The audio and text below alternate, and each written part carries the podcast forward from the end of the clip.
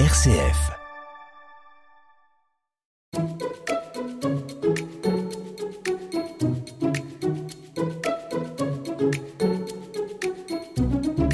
Dis Florence, tu te souviens? L'autre jour, tu m'as dit que tu trouvais Bruno pas en forme. Oui, c'est vrai qu'il paraissait triste. Eh bien, j'ai pu parler avec lui. Il m'a confié qu'il était perturbé. Il a le sentiment que Caroline n'a plus de désir pour lui. Il la sent même distante. Ah, ça, c'est vraiment embêtant. Le désir et la tendresse sont pourtant fondamentaux pour un couple. Oui, c'est ce qui fonde une histoire d'amour. C'est même ce qui l'entretient. Toujours ensemble, un podcast réalisé par les équipes Notre-Dame et RCF. Désir, tendresse, sexualité, voilà qui touche à notre intimité profonde. Chaque relation est unique, et ce sujet mérite d'être abordé avec grande délicatesse. C'est ce que nous allons essayer de faire. Nous avons vu pour nous, et c'est sûrement la même chose chez vous, que l'expression de nos sentiments dépend d'un tas de choses. Notre personnalité, notre sensibilité, l'éducation et les marques de tendresse que nous avons reçues petits. Et peut-être aussi des expériences heureuses ou malheureuses que nous avons pu vivre. Tu parles de tendresse? J'ai envie de la définir. J'ai lu qu'elle était synonyme d'affection, de sensibilité, de respect à l'égard de l'autre. On peut l'exprimer par des paroles, de la douceur, de la délicatesse, ou encore par une attention particulière, ou parfois même juste un petit geste. Tu as raison, il existe plein de langages de la tendresse, et les attentes de chacun sont très personnelles. Pour l'un, un regard et un sourire suffiront, alors qu'un autre attendra plutôt des paroles, et qu'un autre encore aura besoin d'un contact physique. Je me demande parfois si j'arrive à exprimer ma tendresse pour toi à la hauteur de mon amour. Est-ce que je ne suis pas limitée par moments par la fatigue, les contrariétés? Et vous qui nous écoutez, est-ce que vous vous êtes déjà demandé si vous répondiez aux attentes de votre conjoint? À l'inverse, est-ce que vous vous sentez comblé par les gestes de votre conjoint? Notre relation amoureuse a commencé par le désir de se plaire mutuellement.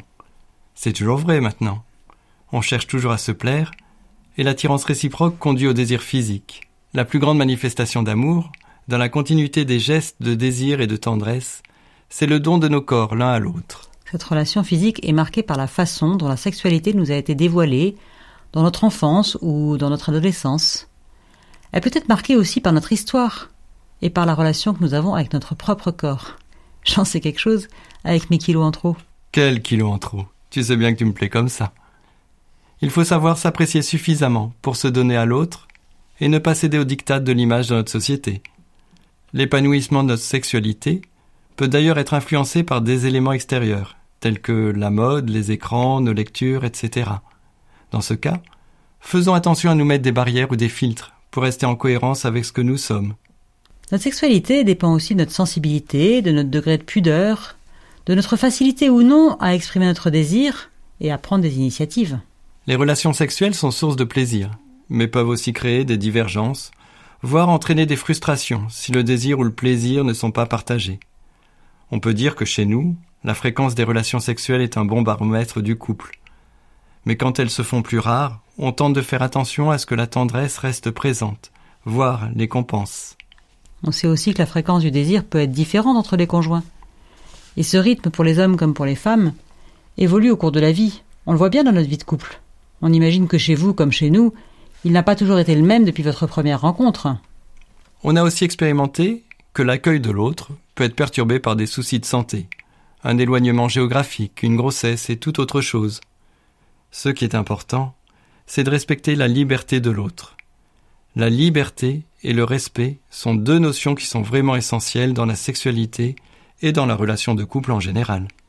Même au cœur de la relation sexuelle, chacun a son propre tempo. Tempo à respecter pour satisfaire pleinement son conjoint. Pour s'accorder sur toutes ces différences et pour que chacun puisse s'y sentir bien, je vous étonnerai pas si je vous dis qu'il faut en parler. Mais ça, c'est pas forcément spontané. Et même pour nous, qui faisons l'effort de faire le point tous les mois sur notre couple, comme on vous l'a déjà dit, c'est pas facile de parler de sexualité. Mais quand on l'a fait, on a eu de beaux moments d'échange qui nous ont permis de connaître les attentes de l'autre, d'exprimer nos propres attentes et nos joies, de nous ajuster, et même de se dire merci le don de nos corps. Ce don par excellence est un moment de communion où l'on a autant à donner qu'à recevoir. En conclusion, Le désir et la tendresse, c'est vraiment primordial dans un couple. Ils expriment notre amour et ils le consolident. Ils peuvent avoir plusieurs modes d'expression et ils sont source de plaisir et d'unité entre nous.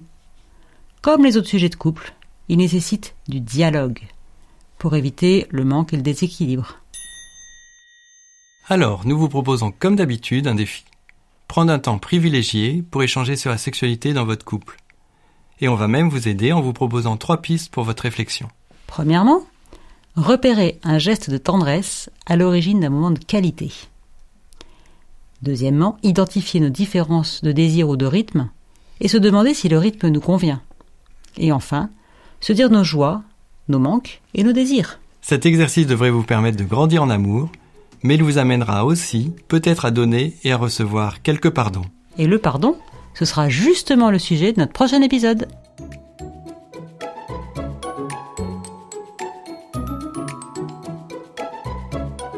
Si le podcast Toujours ensemble vous a plu, n'hésitez pas à en parler autour de vous, aux couples qui vont bien et à ceux qui ont besoin d'un coup de pouce pour continuer de cheminer ensemble. Retrouvez Toujours ensemble sur rcf.fr, YouTube et toutes les plateformes de podcast.